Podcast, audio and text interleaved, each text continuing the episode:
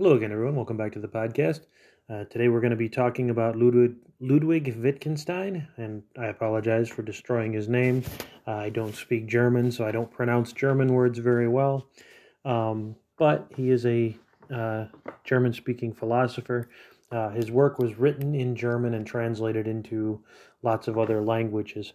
Uh, he was actually a disciple for a little while of Bertrand Russell.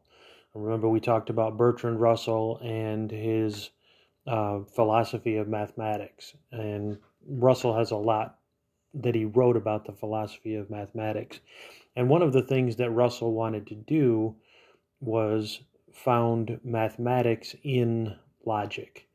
Um, to say that there is a definite, solid foundation in logic for mathematics, therefore, mathematics is you know solidly founded.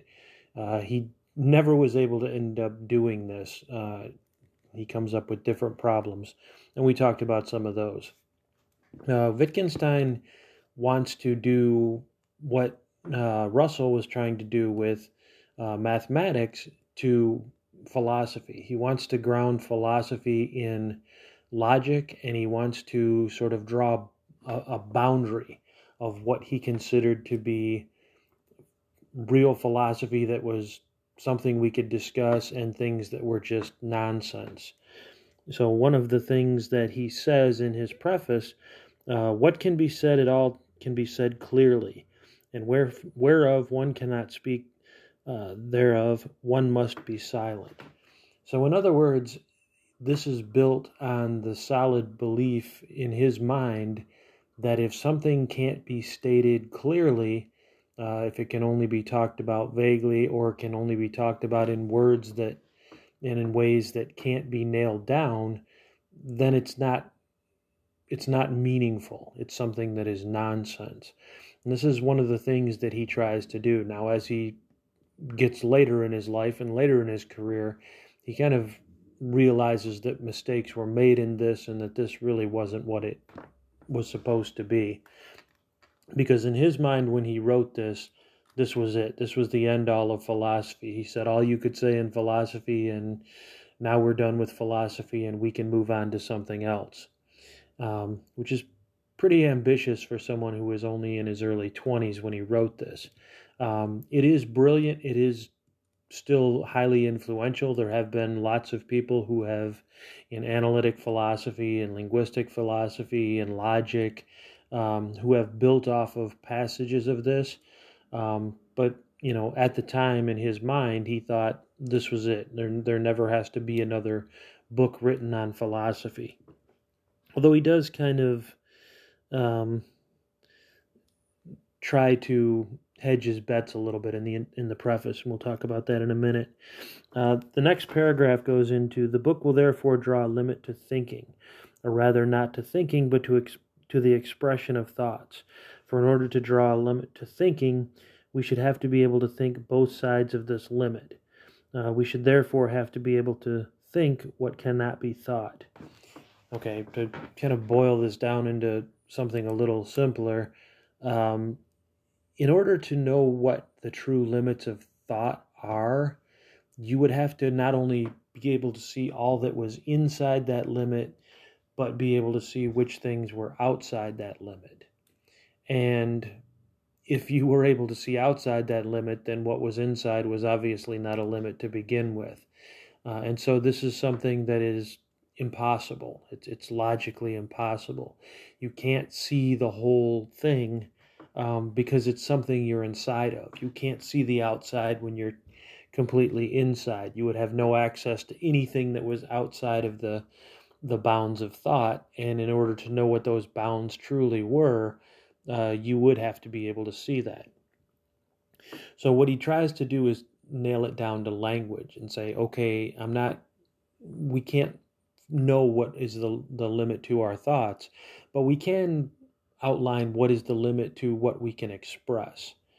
And Wittgenstein, you know, and a lot of philosophers, especially in the 20th and 21st century, we're really trying to get rid of some of the problems of philosophy by feeling like by, by treating it as if part of our problem is we've spent too much time talking about things that we have no way of talking about and really have no business talking about because it's something outside of our ability to do. Um, so he says the limit can therefore only be drawn in language, and what lies on the other side of the limit will be simply nonsense. So, in other words, it's not even worth talking about from his perspective. Uh, he does in his preface give mention of Frege and Bertrand Russell. You know, they owe that he owes them a debt for kind of setting them on the path. Frege we haven't Frege we haven't touched yet. Um, we will go back to him. He's like Russell. He is very much in um, the pre-analytic tradition, I guess you would call him, but trying to found the the you know mathematics and pure logic uh, to give it a solid foundation. Now, if a lot of this sounds familiar from other episodes I've done, uh, you know, remember philosophy always seems to be wanting to find that solid foundation, and a lot of the differences in the way people do this have to do with what foundation they're trying to get, whether it's founding it on a solid foundation of what can't be doubted, or a solid foundation of faith, or a solid foundation of logic, or you know an under solid foundation of an understanding of the world of forms. You know these are all attempts to build this as a precise science that, um, or a pre- precise discipline, I should say, that will lead to certainty. Now, the problem I've brought up in other episodes and in, even in other podcasts that I do outside of this series is the fact that when you're trying to ground something on a solid, unmoving foundation in a universe that has no solid, unmoving parts, it means you're basically setting uh, your foundation in an imaginary universe that we don't live in. And so there's going to be a very limited um, amount that this universe you've you know got your solid foundation in is going to actually correspond to the one we live in. Um, and he at the end of his preface he says, "I am therefore of the opinion that the problems have in essentials been finally solved. And if I am not mistaken in this, then the value of this work." Secondly, consists in the fact that it shows how little has been done when these problems have been solved. So this is again that statement that I said that was really optimistic and overly optimistic. The fact that well, I wrote this book and now we don't have to do this anymore. In in fact, after he wrote this book, he did retire from philosophy. He felt well, I solved that problem onto something else, and he did move into other areas, teaching, engineering, other things like that. But he eventually becomes dissatisfied with what he comes up with in this work and comes back to it later. When you look at the actual work itself, it is set up, if you're familiar with math proofs, you can see where, um, you know, why this found why this book is set up the way it is. It's set up the same way you would do proofs in geometry. It's set up in propositions, and every proposition is supposed to be solid and unquestionable and then you build the next proposition off of that and the next one off of that. So he actually does have it written almost as if it is a geometric proof. Uh, the first proof that he puts forward uh, the world is everything that is the case. So, you know, and, and with, with, uh, Wittgenstein, you definitely have to slow down and think about this. This is not a flip through read, as most philosophy is not. Um, you have to sort of read it, step back, digest it, and then go to the next bite and keep going that way. Because if you just are looking at words, which often happens when people are reading, you eventually get to a point where you're like, wait, how did he even get here? How, how did I get here? I, you know, because you at some point tuned out. Um, this is this is one of the things that makes philosophy um, and the sciences very difficult for most people. You can't skip steps. You can't just, oh, I sort of got it and go on to the next thing. You really have to digest each part as you get it. And so I'm not going to go through this whole book because this podcast would be about 30, 40 hours long, and nobody wants to listen to a podcast that is 30, 40 hours long. I'm going to give you some of the basics of the beginning of this, and then I'm going to talk about some of his later philosophy. Um, okay, after that, he goes, The world is the totality of facts, not of things. Uh, third proposition. The world is determined by the facts, and by these being all the facts.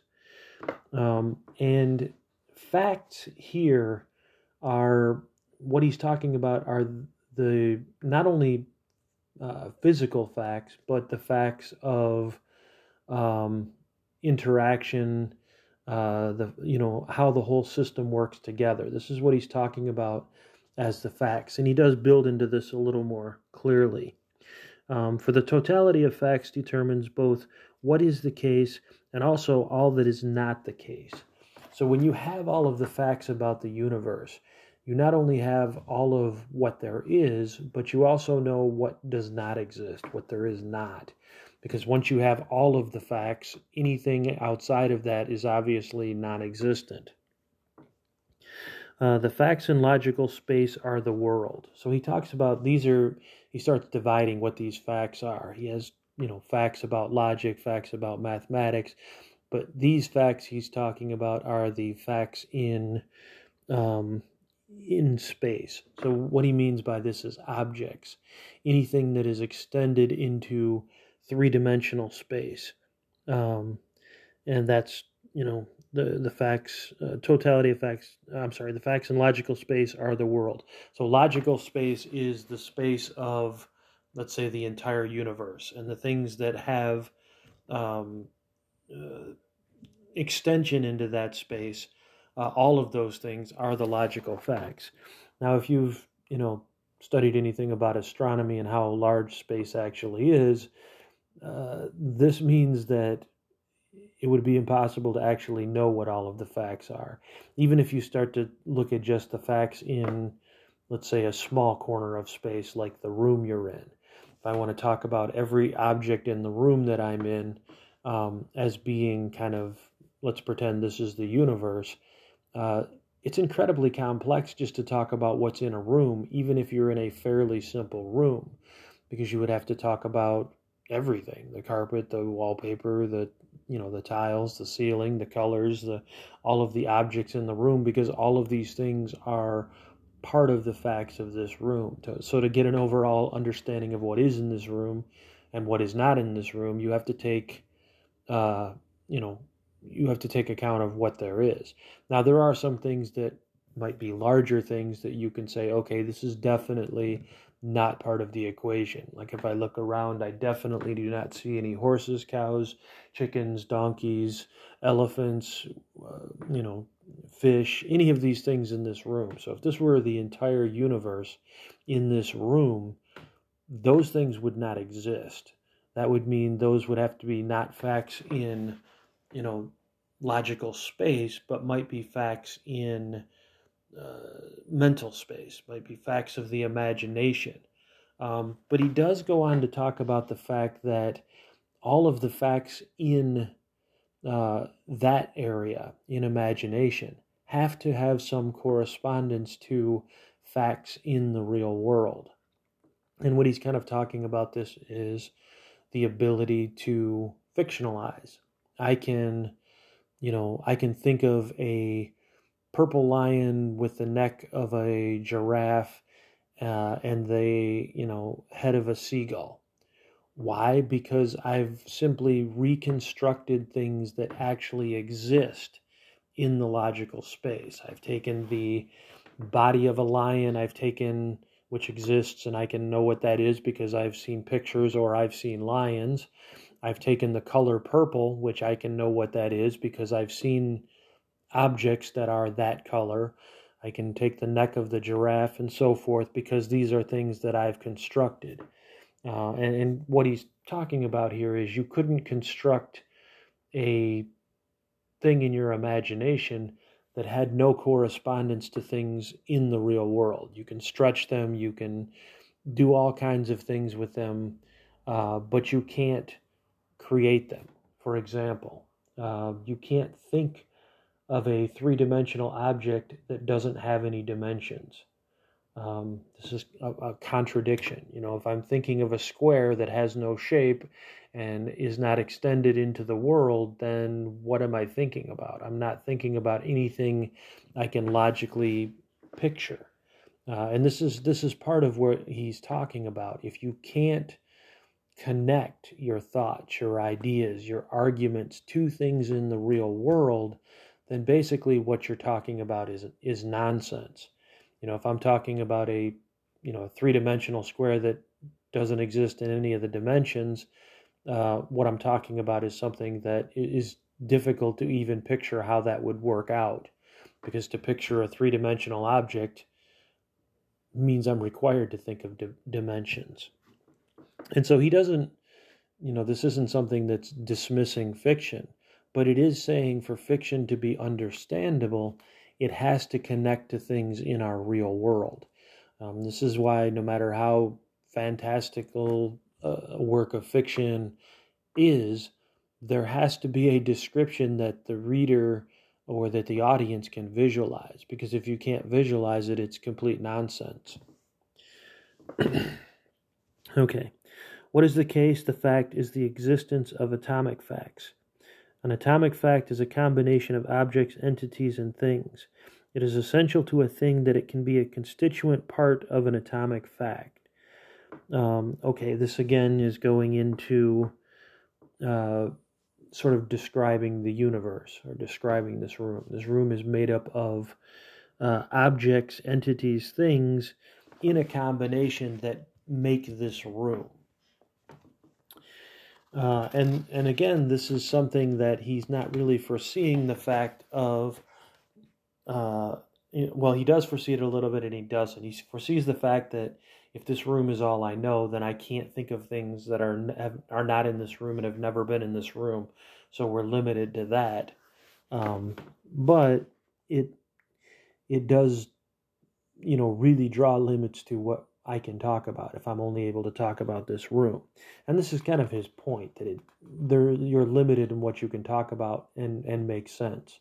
For example, uh, if you know I'm trying to describe to you what life is like on a planet that doesn't have any mass, doesn't have any matter, um, is is completely absent of all of that. Uh, how would I describe that? I, I couldn't describe that. It doesn't exist in a way that can be not only conceptualized by someone, but that also has to be transmitted. Because part of what he's going after in this and his in his later works is that for things to be um, worthy of being discussed, they have to be able to be discussed. When you can't discuss them, then what are you going to do? And you know this is why this book ends with you know when you you know when you can't uh, let me go flip to the end so I can get you the exact quote. Uh, whereof one cannot speak, therefore uh, one must be silent. So, in other words, if if you're trying to explain something that you have no words for, you have no way of describing to someone else, the only thing you can do with that is be silent because that is outside of what would make sense. That's outside of logic and outside of uh, being able to be communicated. Um, okay. Just as we cannot think of spatial objects at all apart from space or temporal objects apart from time, so we cannot think of any object apart from the possibility to its connection with other objects. So if I, you know, think about something that's extended into space, I have to I have to have a concept of something extended into space. If I'm thinking of something that is extended in time, I have to be able to conceptualize and uh, describe that time. If that time can't be described as time, um, then it isn't something we can talk about. Uh, and time involves either points in time or duration. And if you're talking about something that is temporal, bound in time, and it has neither points in time nor duration, there's no way to convey that. Uh, if I know an object, then I also know all the possibilities of its occurrence in atomic facts. Every such possibility must lie in the nature of the object. A new possibility cannot subsequently be found. So, in other words, once you've exhausted all of the possibilities of an object, of, of what an object can be, what it can contain, what it, you know, what its essence, uh, what it is, there can't be anything new that pops up. Okay, uh, I'm not going to go too far into this book because uh, I've already gone quite a bit into it, and uh, I just want to give you a taste of it. And we are going to do this book in much more depth. We're going to do a lot of episodes on him in future seasons, but we're we're still keeping it to introductory. But I do want to touch on another one of his ideas from later in his career. And this is the idea of language games. And this is one of the things that the reasons that he starts to see flaws in this is because he realizes we're all playing language games. Uh, and things only make sense within the rules of that language game. Uh, if one person is playing one language game and another person is playing a different language game, the things they say to each other will not make sense. Um, for example, if I am um, talking about uh, the cost of uh, an item. I, am talking about things in the language of money. I'm talking about the things in the language of commodity. Um, and then somebody, you know, if I say, how much does, you know, a house cost? And the person says, uh, happy cornflakes. That, that doesn't make sense in my language game. There's no way I can translate his response, his or her response, happy cornflakes, into how much does my house, how much does this house cost? How much does this item cost? And this is what he talks about. And this is part of where he's getting into why people have misunderstandings. Um, you know, because sometimes one person is playing one language game and the person they're speaking with is playing a different language game. And in that case, since they're playing different language games, what they're trying to communicate back and forth is nonsense back and forth. It doesn't make any sense.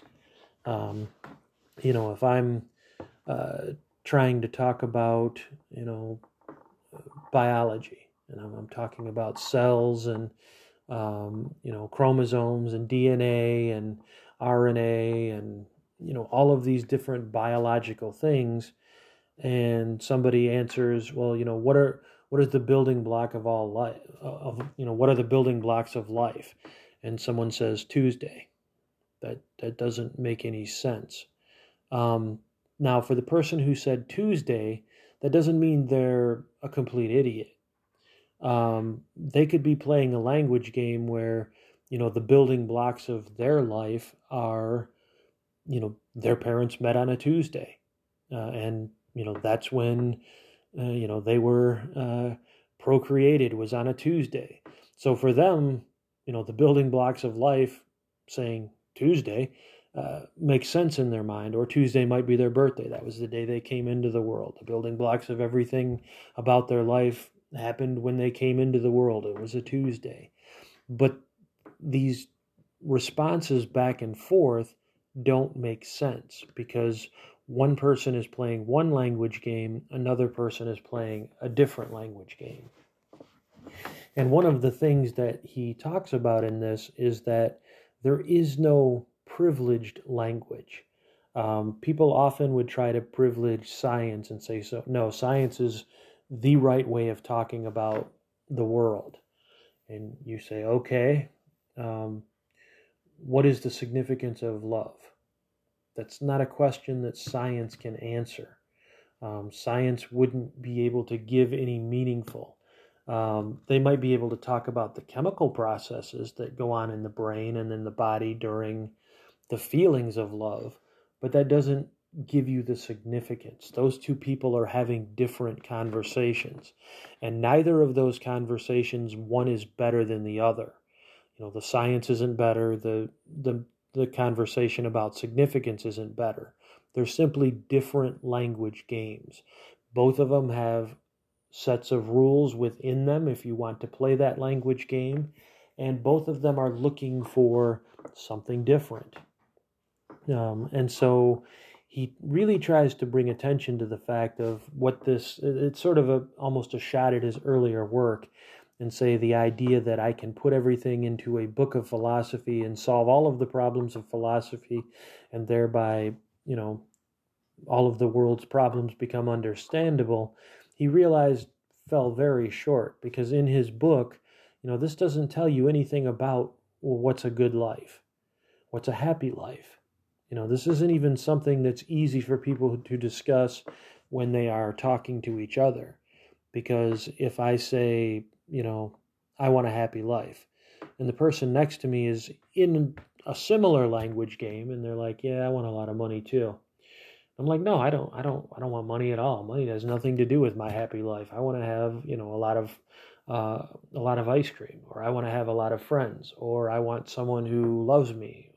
See, even though we're playing a similar language game, we're not playing the same language game. And again, this is why there are misunderstandings behind, between people who think they're on the same page. Um, I've talked about something similar to this in when I've talked about the imprecision of language and one of the, you know, and how this leads to misunderstanding. Uh, for example, if I say, you know, he was a big man, uh, what does big mean? In my language game that I'm playing, Big might mean tall and muscular. The person who hears that statement, in their mind, big might mean, oh, he's important and influential.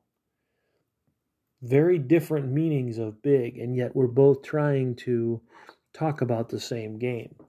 So, you know, and, and communicate to each other. So, this is one of the things that you know, towards the end of his life, towards the end of his philosophy career, he just starts to get into these questions and opens up a lot of doors about epistemology and language and communication and miscommunication. Okay, I'm going to break off this episode here. I hope all of you are doing well. I hope all of you are staying safe. Have a good night.